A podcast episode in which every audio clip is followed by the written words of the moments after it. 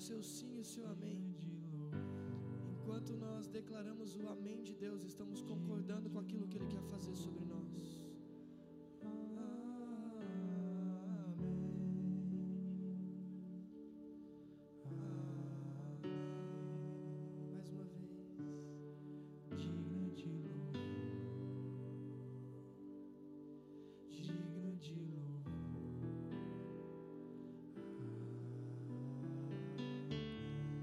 Neste mesmo espírito, nessa noite, eu quero falar com você sobre a mesa do Senhor. Quando nós entendemos a mesa do Senhor, nós desfrutamos daquilo que Ele fez por nós. Desfrutar não fala sobre pegar o que foi nos dado e usar aquilo de maneira inconsequente. Desfrutar é pegar o, o sacrifício de Jesus e aquilo que Ele fez por nós e de uma maneira responsável. Viver isso nos dias de hoje. Vocês podem devagarzinho acender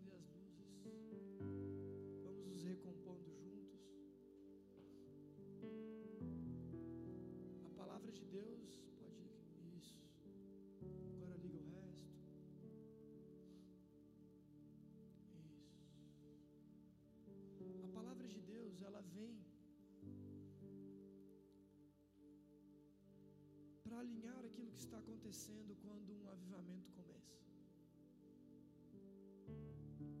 Por isso, com muito temor nessa noite, eu quero, eu quero não só trazer essa mensagem para você, mas eu quero junto, quero que você me ajude, eu quero que você concorde comigo e com Deus aquilo que vai ser falado nessa noite, amém?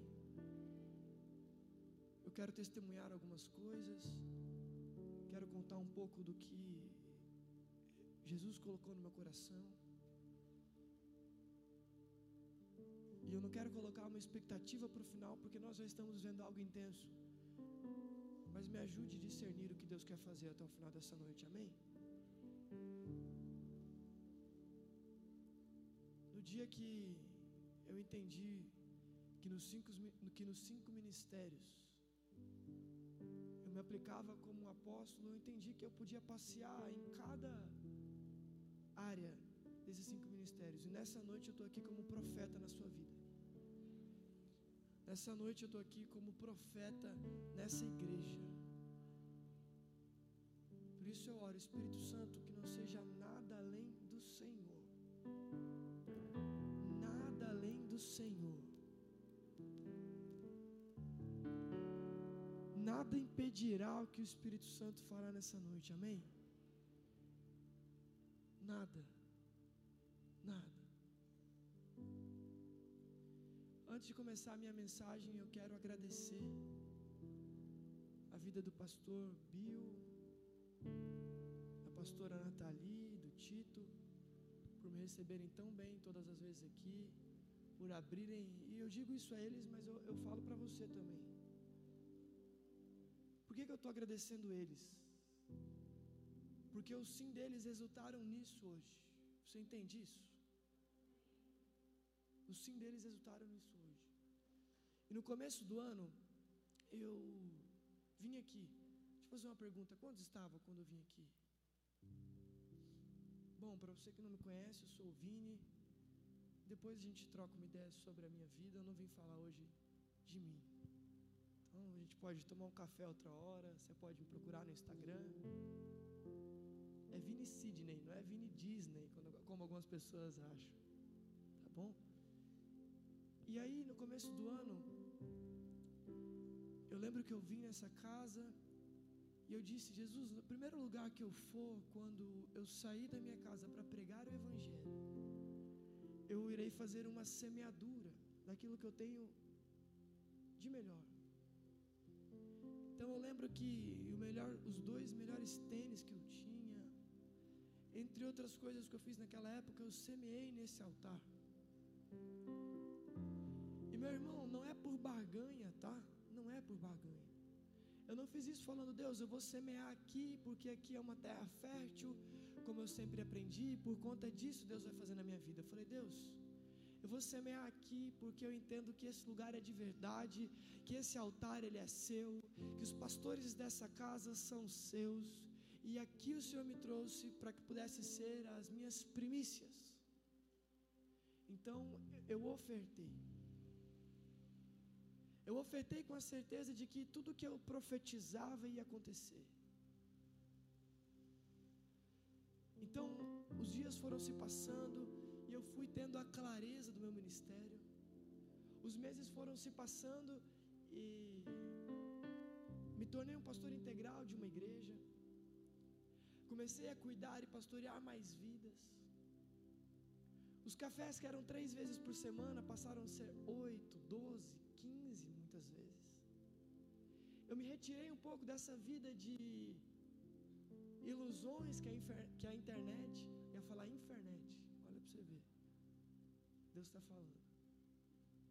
Me retirei um pouco, e por mais que a minha idade seja pouca, eu tenho apenas 23 anos, mas a minha vida começou muito cedo. Eu comecei a discernir, falando, Jesus, o que você quer nesse tempo? Então, eu tinha dúvidas, eu vim aqui com dúvidas sobre a minha igreja. Deus me plantou num lugar incrível. Eu tinha dúvidas sobre o meu chamado, Deus deixou claro o meu chamado. Eu declarava e declarava que eu ia ganhar um carro. E o Marco está ali, ele não me deixa mentir. Eu declarava para ele, eu falava, mano, eu vou ganhar um carro. E aí eu ganhei um carro. E eu declarava e eu falava, Jesus, eu não quero repetir mais as minhas histórias, os meus relacionamentos. Eu quero casar. Apresenta para mim a mulher dos meus sonhos. Apresenta para mim aquela que eu posso dividir os meus dias. Apresenta para mim aquela que vai me ouvir, aquela que eu posso ser ouvido, aquela que eu posso também ouvir. Então Deus me apresenta a Natália, uma mulher de Deus que eu já conhecia há oito anos. Meu pai, um grande profeta, disse assim: Meu filho, estava tão perto todo o tempo e você procurando longe. E aí eu falei, Deus, eu quero um pastor, eu preciso de um cara que penetre no meu coração, que possa me exortar, que possa colocar o dedo na minha cara se necessário, mas que se eu precisar possa me financiar, possa financiar o meu ministério. Aí Deus coloca um pastor desse na minha vida. Eu disse, Deus, eu preciso de amigos que eu possa amar, amigos que eu possa ser eu mesmo. E Deus me deu amigos. Eu disse, Jesus, eu preciso que a minha família seja restaurada. Eu preciso que aquela herança do meu pai que estava travada há muito tempo, que isso solte. Jesus, eu quero ver a minha mãe bem, eu não aguento mais ver minha mãe depressiva. Jesus, eu quero ver o meu pai bem. E aí eu saio de casa e eu começo a ver essas coisas acontecendo,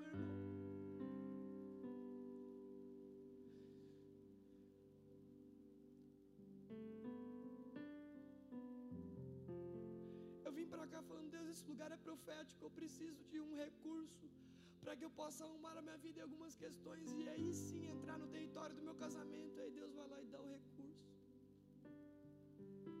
Que aos meus olhos parecia muito, mas para Deus, querido, não é que Ele se move através da minha necessidade. Não é porque eu preciso Ele me dá, mas é porque Ele me ama, Ele tem alegria de servir a minha vida. E é porque Ele te ama, Ele de usar, usar pessoas que estão perto de você para te servir.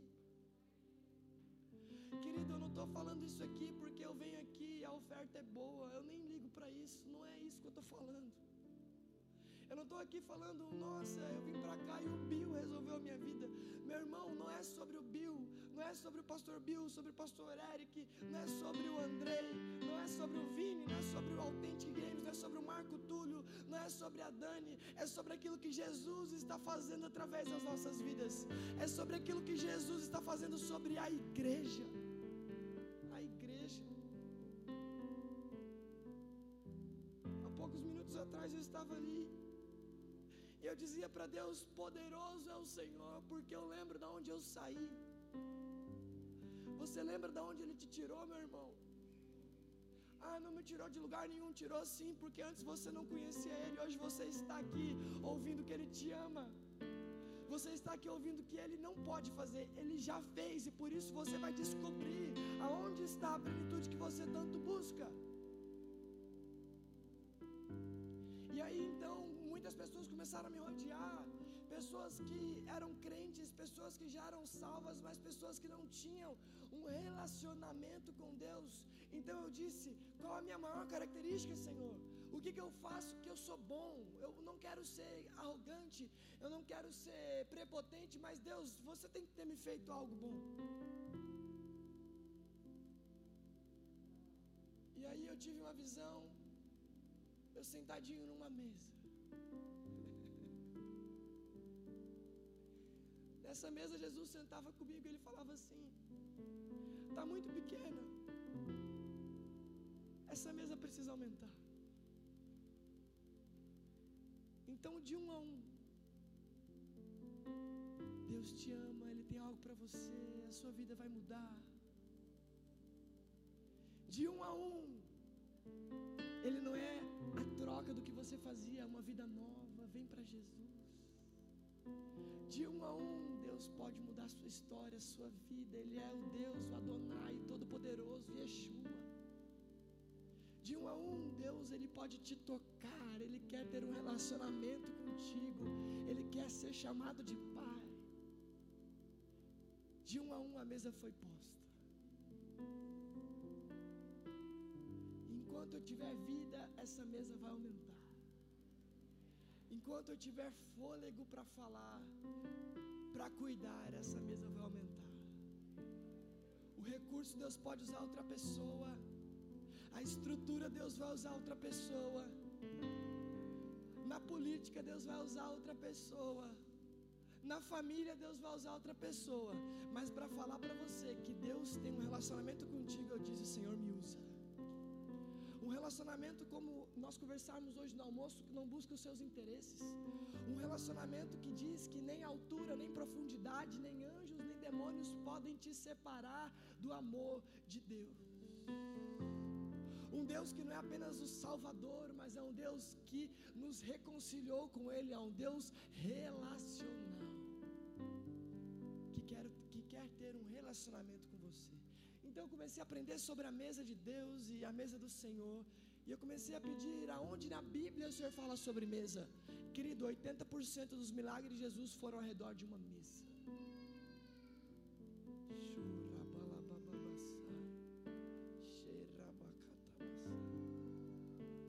Então em Êxodo 25, 23 diz: Faça uma madeira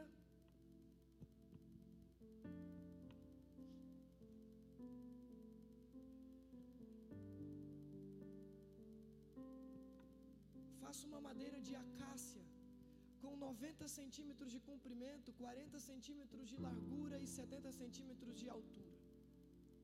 Então eu fui estudar os números por trás dessa passagem e eu aprendi que quatro significa a criação, cinco a graça, sete a plenitude, o feito, o perfeito e o nove a conclusão de todas as coisas a verdade, a obra consumada, o ciclo, a aliança de Deus. E aí eu entendi que Jesus, ele é a mesa, ele é a conclusão de todas as coisas, é a plenitude antes mesmo da criação.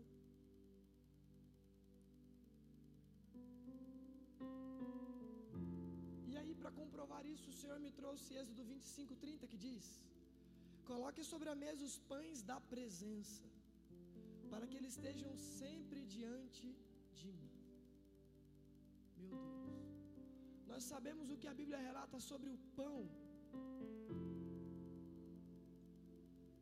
E eu vou te fazer uma pergunta e você responde para si mesmo: o que é o pão? O que representa o pão? Bom, eu quero ler a Bíblia com você e deixar que a Bíblia fale sobre o que está sobre a mesa. Porque eu sei que os grupos pequenos de vocês aqui na igreja local, na igreja, se chama mesa. E é muito isso, é relacionamento, você estar junto, compartilhando na mesa. Mas por que que os pães da presença eram colocados em cima da mesa? Eu vou ler vários versículos aqui, eu, eu gostaria que você nessa hora prestasse atenção e deixasse que Deus falasse com você. E aí, se você quiser, eu te passo toda essa mensagem depois. E você pega todas as referências. Mas em João 6,32 diz: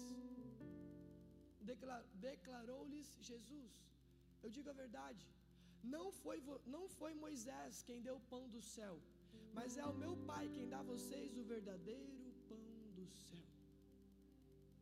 Em Romanos 5, 20 e 21 diz: Aonde superabundou o pecado, super, hiperabundou a graça de Deus. No começo dessa passagem diz: Porque aonde a lei foi introduzida, a transgressão foi ressaltada. Então, um conjunto de 613 leis que formavam os dez mandamentos não são inválidos. Eles vieram para anunciar e para trazer ordem a um povo desorganizado. Um povo que não era higiênico. As leis elas falavam sobre higiene, sobre o trato uns com os outros, em outras coisas. Então Moisés vai lá e transcreve aquilo que o Senhor disse para ele. Não tem como algo que Deus disse para ele ser ignorado nos dias de hoje, meu irmão. Nós precisamos entender que a lei do Senhor ela foi impressa no nosso coração, porque quando alguém impõe algo para você, você não tem capacidade de fazer, mas você sabe que está em você. Quando você flui de dentro para fora, as 613 leis não são nada para quem ama Jesus.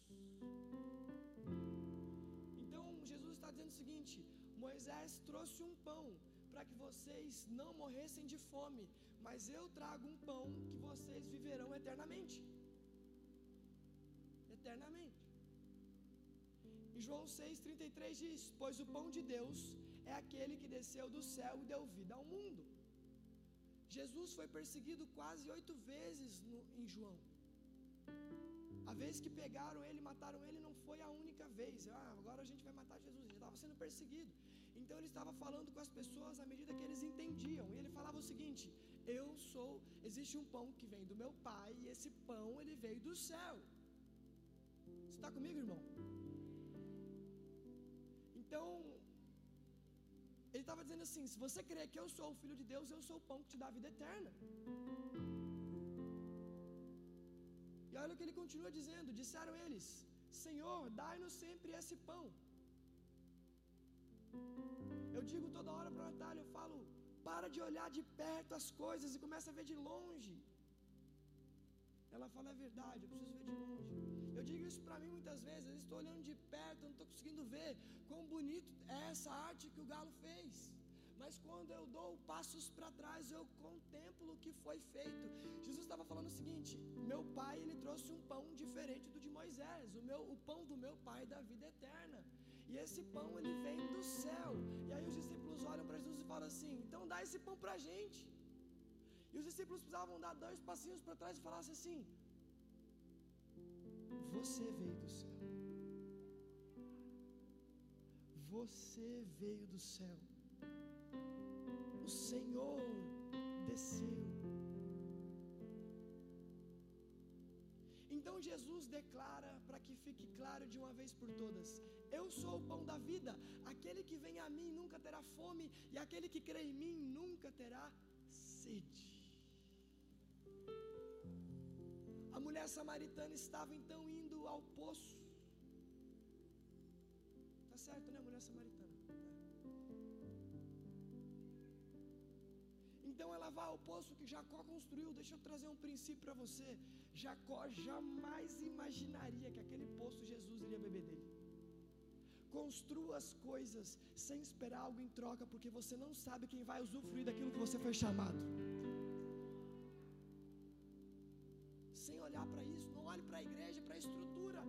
Para o telão, porque isso aqui é muito pequeno, porque uma hora vai ser maior, vai ser o dobro, porque uma hora o pé direito vai ser o dobro disso aqui, vai ter que fazer aqui bancada, vai ter que orar, vai ter que ter uma equipe maior, mas não.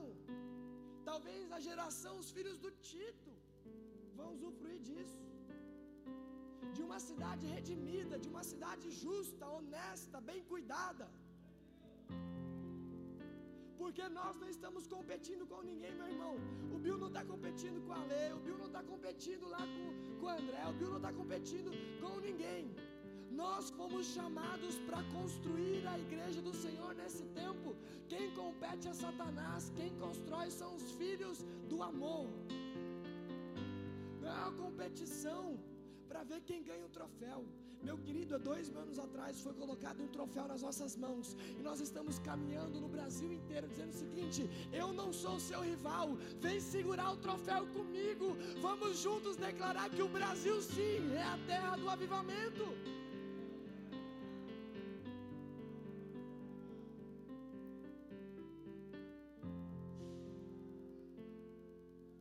Você não está numa competição no seu trabalho. Você não está numa competição na sua casa.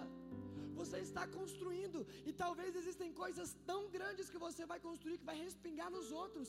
Então deixe os outros também usufruir daquilo que você construiu. Em nome de Jesus.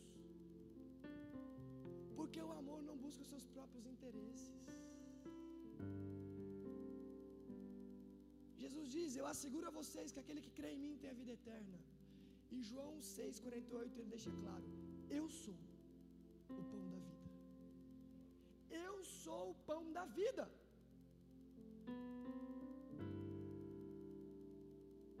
Eu sou.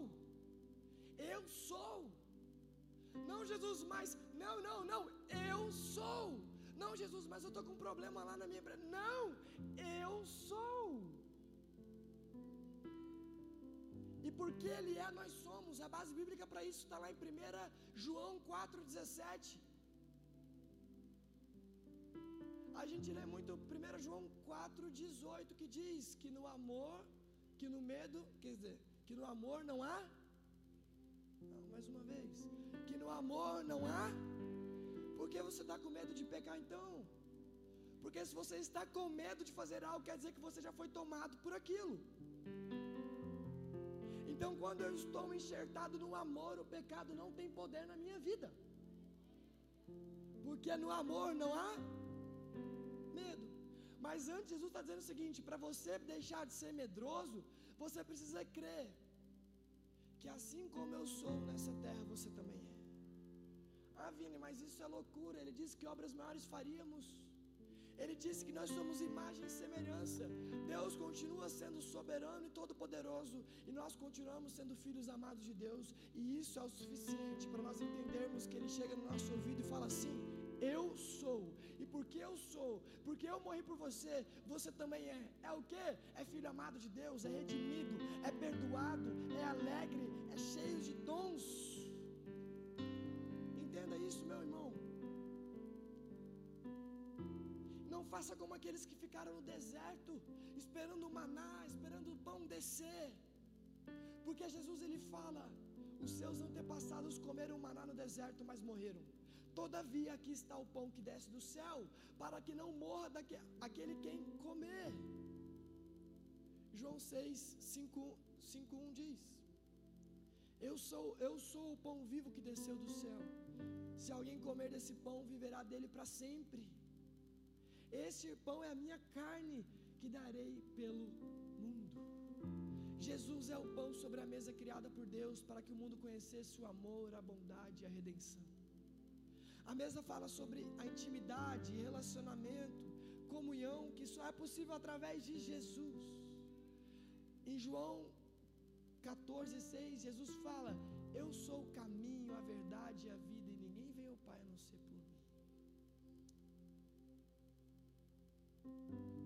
quando um justo se posiciona, a morte dá lugar à vida. O divórcio não acontece. O casamento é restaurado, a enfermidade vai embora, o perdão é liberado. Isso só é através do Espírito Santo, meu irmão. Não existe Espírito Santo Júnior, Espírito Santo Sênior, aquele que Espírito Santo maioral ou não. O Espírito que estava em Jesus, a unção do Santo está sobre nós. É muito mais de nós reconhecermos quem Ele é em nós do que nós ficarmos pedindo, Deus, me dá a porção que Fulano tem. Não, Ele já está sobre nós, Ele está sobre você. Quando um justo se posiciona, os vícios perdem a força, o improvável converte, o natural dá vez para o sobrenatural. E o normal vira extraordinário.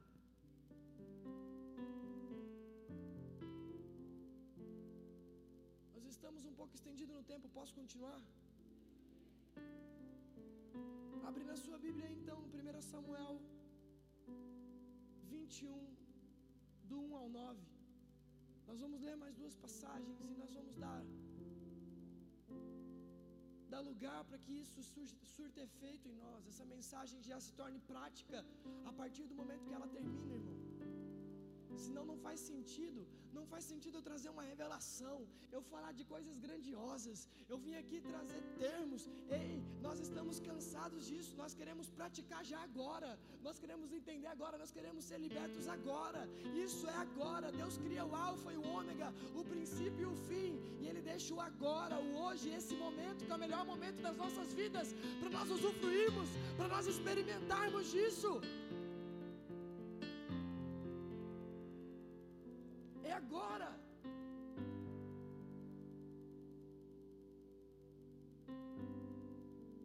Alguém achou aí? Então corre alguém aqui para ler para mim, porque a minha voz não está dando conta. Rápido. Vem, vem, vem. Ué, todo mundo achou? Vem alguém ler para mim aqui. Vem, vem, isso, vem, vem, vem.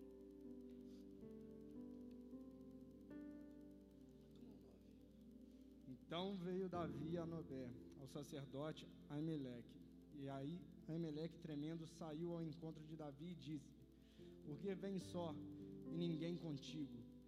2. E disse Davi ao sacerdote Aimeleque: O rei me encomendou um negócio e me disse: Ninguém saia, saiba deste negócio pelo qual eu te enviei, e o qual te ordenei. Quanto aos jovens, apontei-lhes tal e tal lugar.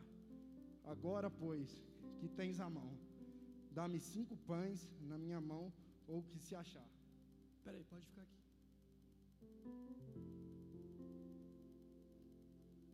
Você nunca tem nada nas suas mãos, você sempre tem alguma coisa. Aqui ele está passando por um momento, ele está dizendo o seguinte: vai lá e faz o que eu te comissionei, mas o seguinte, o que tem, a, o que tem as mãos? Falando para Davi: tem cinco pães? Então Davi lembra de um pão. E olha o que acontece. E respondendo o sacerdote a Davi, disse: Não tenho pão comum à mão, há, porém, pão sagrado, se ao menos os jovens se abstiveram das mulheres.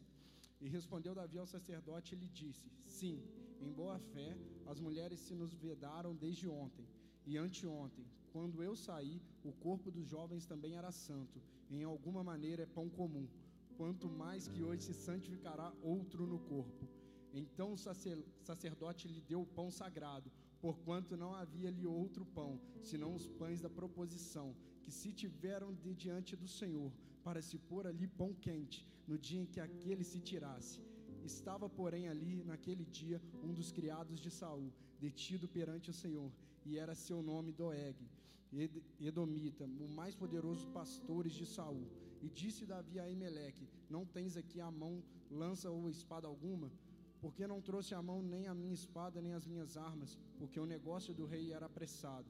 E disse o sacerdote: A espada de Golias, o filisteu, a quem tu feriste no vale do carvalho, eis que ela aqui está, envolta num pano detrás do, do éfode.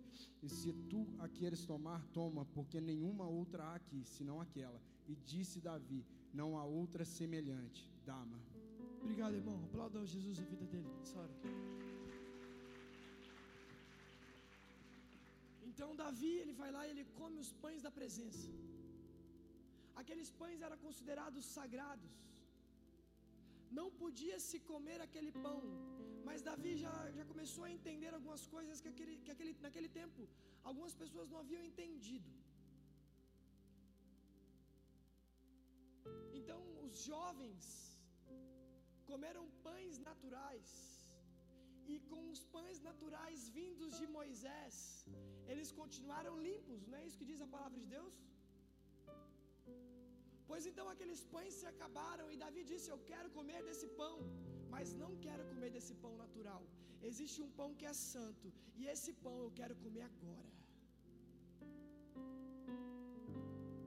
Chega de nós comermos pães naturais, é chegada a hora de nós nos alimentarmos de Jesus. Assim como eu falava do poço agora nesse, neste momento. Jesus está à beira do poço e chega uma mulher e essa mulher diz para ele: Ei, eu quero beber. E Jesus diz para ela: Eu tem uma água que você jamais sentirá sede. Aquela mulher queria beber assim, ó, ela queria pegar ó, e tomar. É assim que se tomava água do poço naquela época. Jesus está dizendo o seguinte: Eu tenho uma água que você jamais sentirá sede. Porque em mim você é como árvores plantadas à beira de riachos, como diz em Salmos 1, que no devido tempo dá o seu fruto e a folhagem não seca. O que significa? Ele está falando o seguinte: vocês estão pelo esforço conquistar aquilo que já é de vocês, mas vocês precisam entender que vocês são como árvores cujas raízes estão plantadas em mim, cuja vocês precisam entender que eu estou nutrindo vocês. Não é o coach, não é nada mais do que eu, Jesus Cristo. Vocês estão enxertados em mim. Eu sou a videira verdadeira e aquele que estiver em mim jamais terá sede.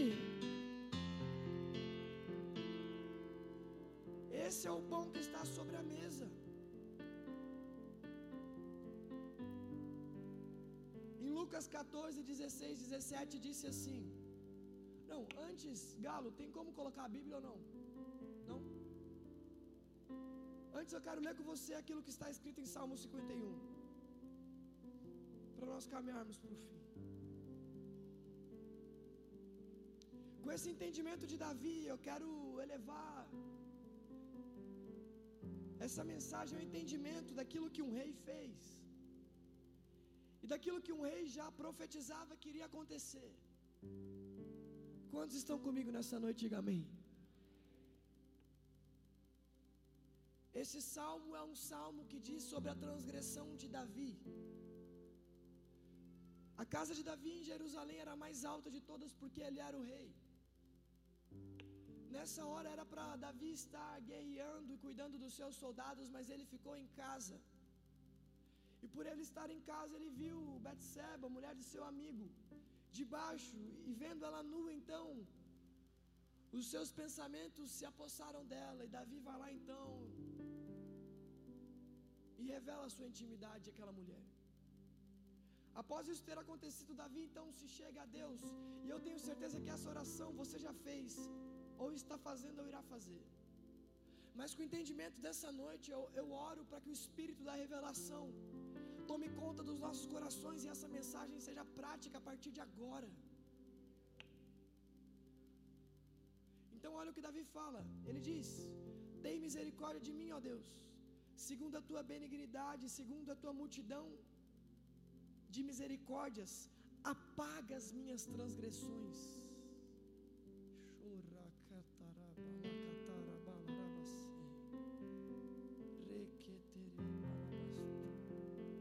Lava-me completamente da minha iniquidade e limpa-me do meu pecado, porque eu reconheço que as minhas transgressões, o meu pecado sempre estão diante de mim.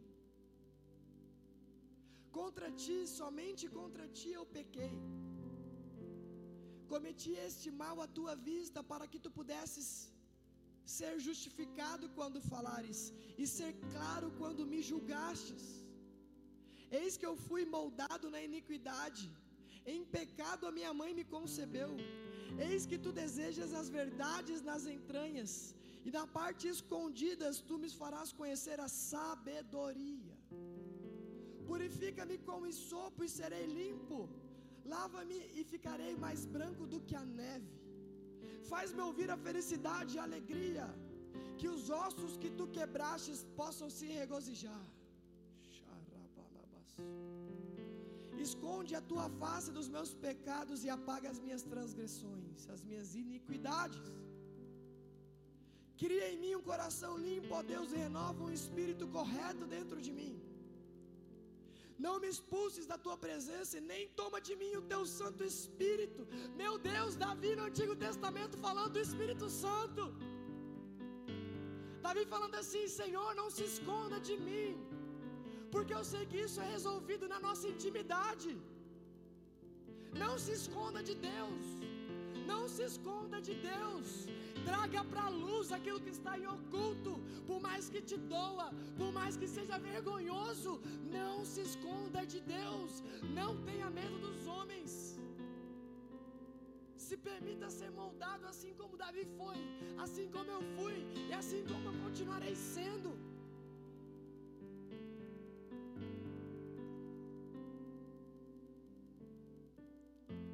Restaura minha alegria da tua salvação e me sustém com um espírito livre.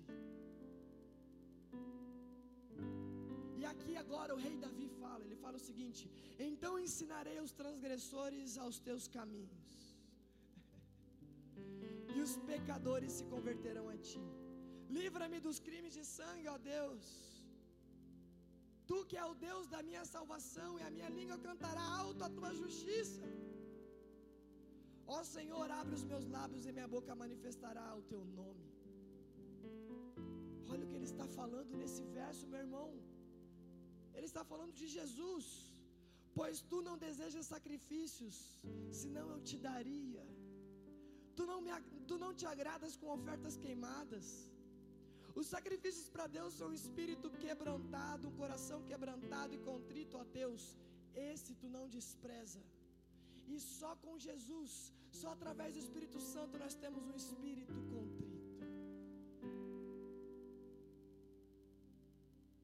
Faz o bem em teu bom prazer a Sião, o monte da manifestação da graça. Salmo 125 diz, 125:1 diz: Pois vocês são como o monte Sião, que não se abalam e se mantêm firmes para sempre. Você está aqui comigo, irmão? Então te agradarás com sacrifícios de justiça. Jesus é a nossa justiça. Com oferta queimada e oferta queimada por inteiro. Então oferecerão novilhos sobre o teu altar. Então o cordeiro que João viu sendo sacrificado vem como um leão, nos mostrando que é possível.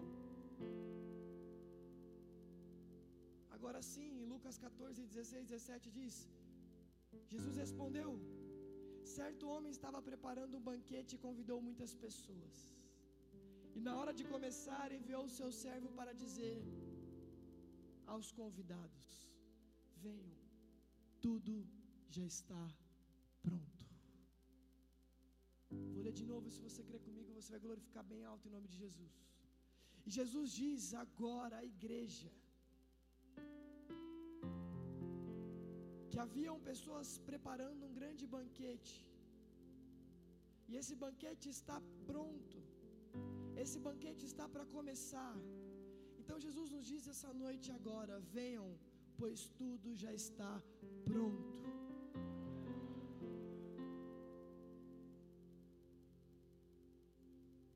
O que está pronto? Sim, passaremos pelos processos. Entenderemos quem Ele é. Mas a cura, ela está pronta para você agora. A paz no teu espírito. Arrependei-vos. Mas como me arrepender na graça? A graça de Jesus muda minha mente. O arrependimento aquieta minha alma. Esse é o convite que Jesus está fazendo para nós nessa noite. E eu não poderia ir embora deste lugar, que é um lugar profético na minha vida, um lugar que me abençoa, um lugar de Deus para mim, sim. Mais uma vez, como profeta nessa noite, fazer um ato profético aqui com você. Eu não posso ir embora sem deixar estacas nesse lugar. Pois Deus não se agrada dos meus sacrifícios, pois Ele é o sacrifício perfeito. Mas um coração quebrantado e contrito por amor traz honra a quem tem honra. Por amor serve aquele que está descalço, cobre aquele que está com frio. Por isso, como da última vez eu dei o meu melhor, mais uma vez eu quero dar o meu melhor. Dima, onde você está? Enquanto nós passávamos por aquele mover no sábado, eu via ele ali na parede. E Deus me falava claro, claro, claro, que os seus pés estão sendo calçados para um novo tempo. Você não foi esquecido. Eu vi um sentimento de inferioridade aonde você se olha e fala assim: Senhor,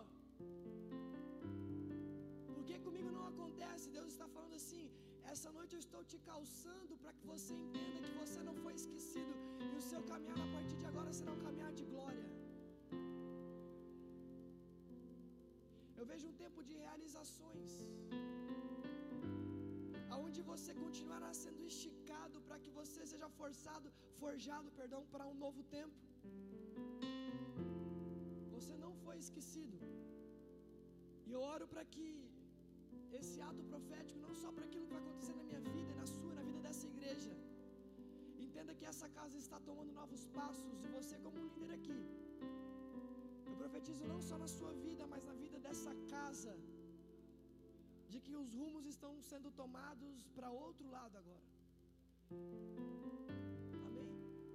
Receba com muito amor isso em nome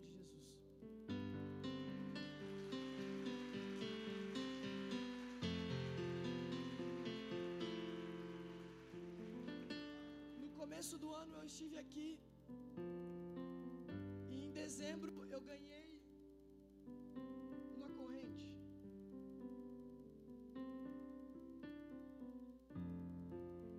E essa corrente, eu lembro que eu estava com ela porque eu tinha feito uma aliança com Deus. Eu disse: Senhor, eu vou usar até o dia que eu entender que um novo nascimento aconteceu na minha vida que eu possa ir para o próximo tempo. Então eu testemunhei que tudo que eu precisava para ir para o próximo tempo aconteceu, e ali eu fui tomado pelo Espírito, e ali onde eu estava, eu me deparei em posição fetal mesmo. Enquanto nós cantávamos juntos, Poderoso Deus, Deus me falava o seguinte: é hora de você declarar essa aliança na vida de outras pessoas. Por isso, rapidamente, Bill, vem cá.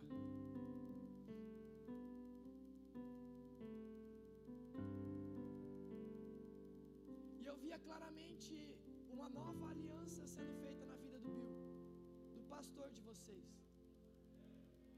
E nesse tempo eu via claro o Espírito Santo direcionando todos os teus questionamentos, te confortando em todas as flechadas que irão vir, sendo teu escudo que te protege de todas as más conversações. Profeticamente eu coloco isso em você. declarando que essa é uma aliança nova para um tempo novo. Jesus, nós declaramos que assim como Ele teve que abdicar de muitas coisas para estar aqui hoje, nós declaramos que o sim dele que tem refletido nas pessoas que estão aqui, nas pessoas de juiz de fora, na igreja, na igreja do Brasil, reflita na minha vida, reflita na minha vida, na vida do Marco Túlio, na vida dos amigos dele, na vida da família dele, na vida dos pastores jovens dessa nação. Que essa mensagem sobre a religiosidade comece a tomar os quatro cantos dessa nação. Que esse gigante que tem se levantado como um rei nessa geração assuma o cetro de justiça que tem sido colocado nas mãos dele nesse tempo. Que ele possa ser um profeta das esferas. Que ele possa, Senhor, cada vez mais acreditar no improvável. Que o Espírito de Deus se aposse do William cada vez mais e da sua família. Eu vejo uma filha vindo. Eu vejo uma filha vindo. Cheira, abaçou. Estenda suas mãos para cá. Deus está, Deus está neste tempo, eu como profeta nesse lugar, gerando algo novo no seu ventre, no ventre da Nathalie.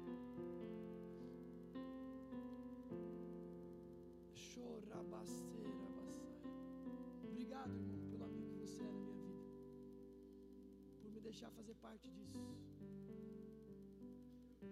E quando nós entendemos isso, eu vou voltar aqui casado, vou voltar aqui no futuro com os meus filhos, eu vou voltar. é isso que o Brasil está precisando nos dias de hoje.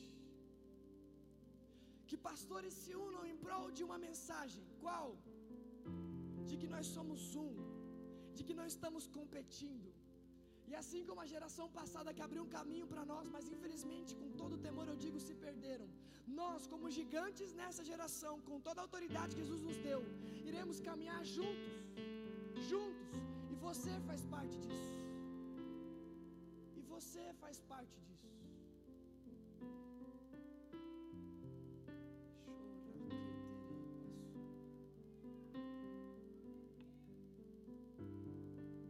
Cadê, cadê sua filha, pastor Eric?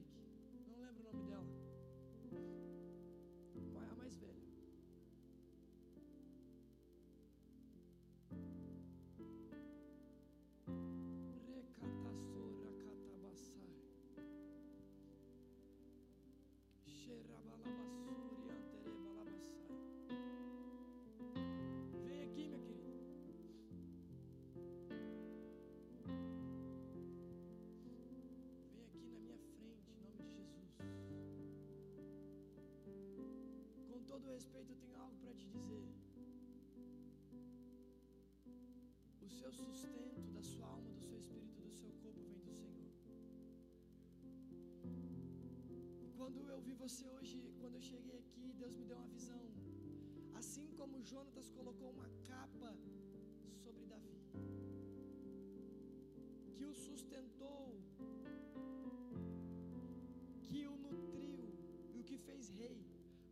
depois, Davi lembra disso e fala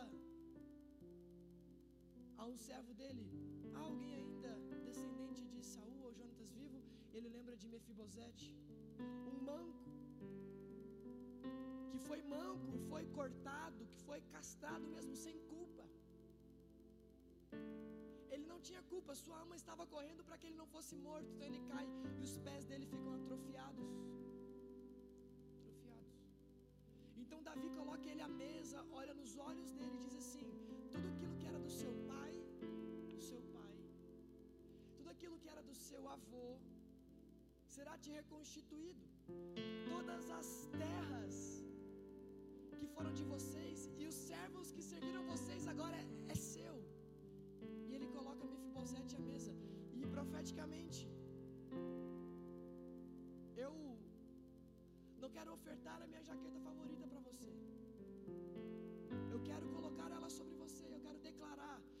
seu desejo de continuar essa vida está sendo nutrida pela palavra que Deus deu a Mefibosete. Os pés da família de vocês ficaram mancos por um tempo, mas chegou a hora de vocês sentarem na mesa. E que o seu pai não usufruiu, aquilo que a sua mãe não usufruiu, que os seus antepassados não usufruíram. Você vai usufruir através do seu ministério